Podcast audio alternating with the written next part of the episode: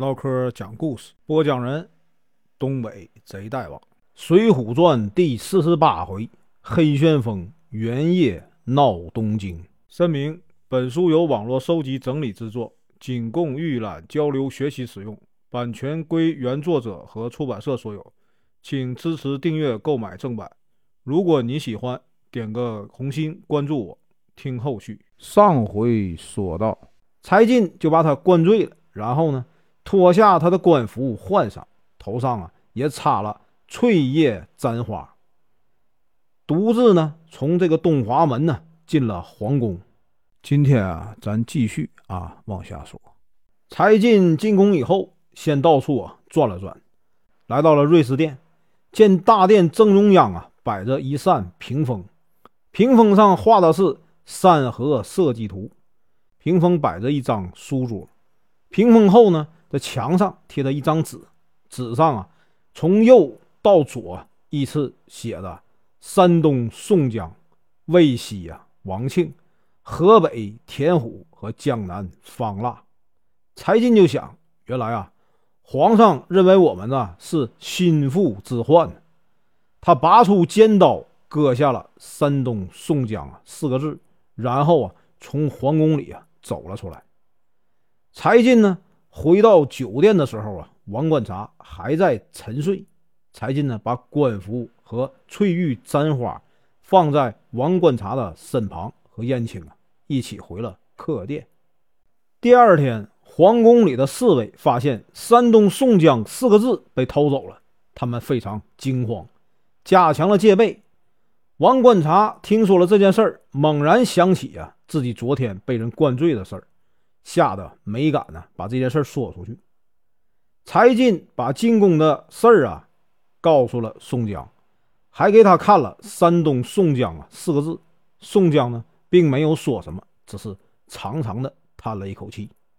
正月十四那天，到了黄昏的时分，宋江、柴进。戴宗和燕青啊，扮成游客，跟着这个烟火队呀，混进了东京城。只留李逵一个人在客店里。他们四人呢，逛了一会儿，来到了一家呀茶馆里，问了茶房，知道啊，对面的妓院里，李师师很受啊当今皇上的宠爱。宋江呢，就对燕青耳语说：“我想见见李师师，让他帮我们呢。”暗中行事，可以啊，想个办法去说说。我在这里啊，等你。燕青呢，就来到了妓院，先见了这个保姆啊，说：“我家主人呢是山东客人，现在是燕南呢河北一带有名的财主，近日呢来京城探亲，顺路啊做些买卖。听说花魁姑娘的大名啊。”愿意出啊一千两银子，只求啊见姑娘一面。这个保姆啊，听说肯出一千两银子，就连忙啊叫李师师出来和燕青相见。李师师啊，果然的美貌啊。燕青呢就把宋江和柴进、戴宗都请过来，刚刚寒暄了一番，李师师呢亲自啊为宋江等四人倒了茶。这个时候呢，有人来报说官家来了。这官家呀，就是徽宗皇帝。李师师听了，连忙起身说：“哎，今天实在不敢留各位了，等来日啊，皇上去啊上清宫时，我再请各位啊前来。”宋江呢，连连答应，然后呢，走出这家妓院。他们又来到另一家妓院，想见见呢徽宗宠爱的另一个妓女，叫。赵元奴，但是呢，没有见到，就出来看灯了。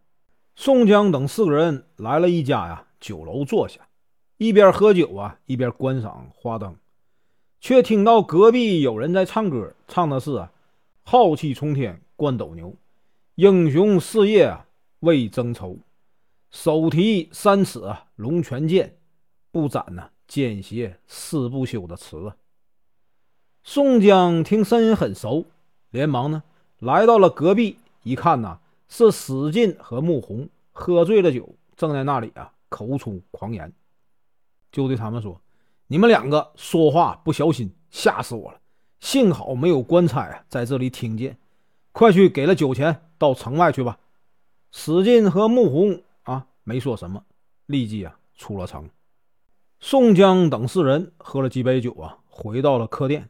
这个时候呢，李逵啊刚睡醒，对宋江说：“哥哥不带我来也就算了，既然带我呀一起来，为什么只让我在店里啊？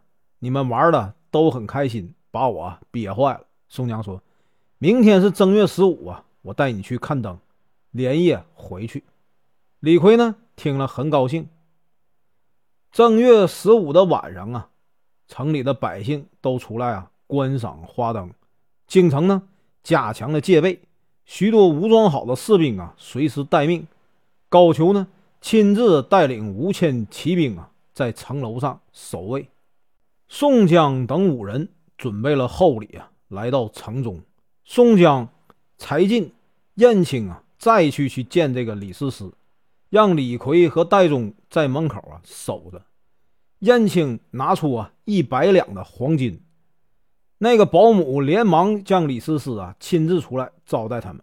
喝了几杯酒，宋江就写了一首词，表达了自己啊忠心于朝廷，但无人赏识的忧愁。李师师读后啊不明白其中的意思，宋江呢只想等他问时啊，好把自己啊想求他帮忙见皇帝的话告诉他。刚好在这个时候啊，有人来报，官家呀从地道中啊来到了后门。李师师呢连忙说：“哎，请恕罪，不能远送了。”说完呢，他就去啊后门接驾。宋江等人就躲在暗处啊，商量着要借这个机会啊去见皇上，请求啊招安。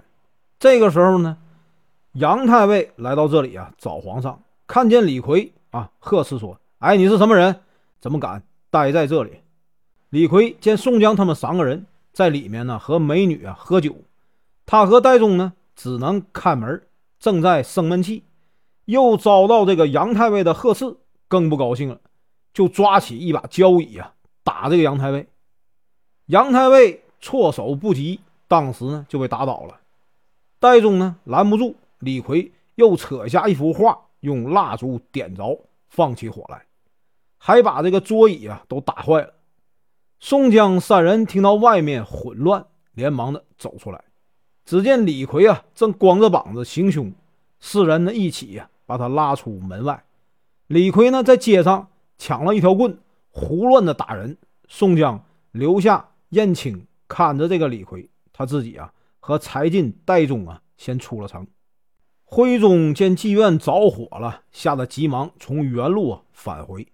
高太尉听到城里有喊杀声，就带领军兵前来追赶呢。李逵等人，燕青、李逵和官兵打了起来，又遇见呢史进和穆弘，他们几个人呢一起啊边打边退，退到了城边。城外这个鲁智深、武松、朱仝和刘唐啊接应，把他们救走了。原来是吴用啊，早就料到了这次进京会闹出乱子，就派人呢。在城外随时接应，高俅带兵追了过来，听城外有人喊着：“梁山泊好汉全体在此，早点献出城池，就饶了你们。”高俅听了，吓得不敢出城，让军士啊在城上加强戒备。众头领点清人数，不见呐李逵、宋江，就对燕青说。哎，你和李逵最好啊，也能降服他。就在这里啊，等一等他。我先带领军马呀回梁山坡。李逵从客店呢取了行李，拿着双斧啊，跳出店门，就要一个人呢去打这个东京城。被这个燕青过去拦腰抱住，摔在地上。燕青拖着他啊往小路上走。李逵呢没有办法，只好跟着燕青啊回梁山去了。东京城里啊，四五百人受了伤。李师师呢，对皇帝说呀，自己也不知道怎么回事高太尉和枢密使童贯一起去找这个蔡太师，商量啊，如何抓捕啊梁山贼寇。本文结束，感谢观看，请听后续。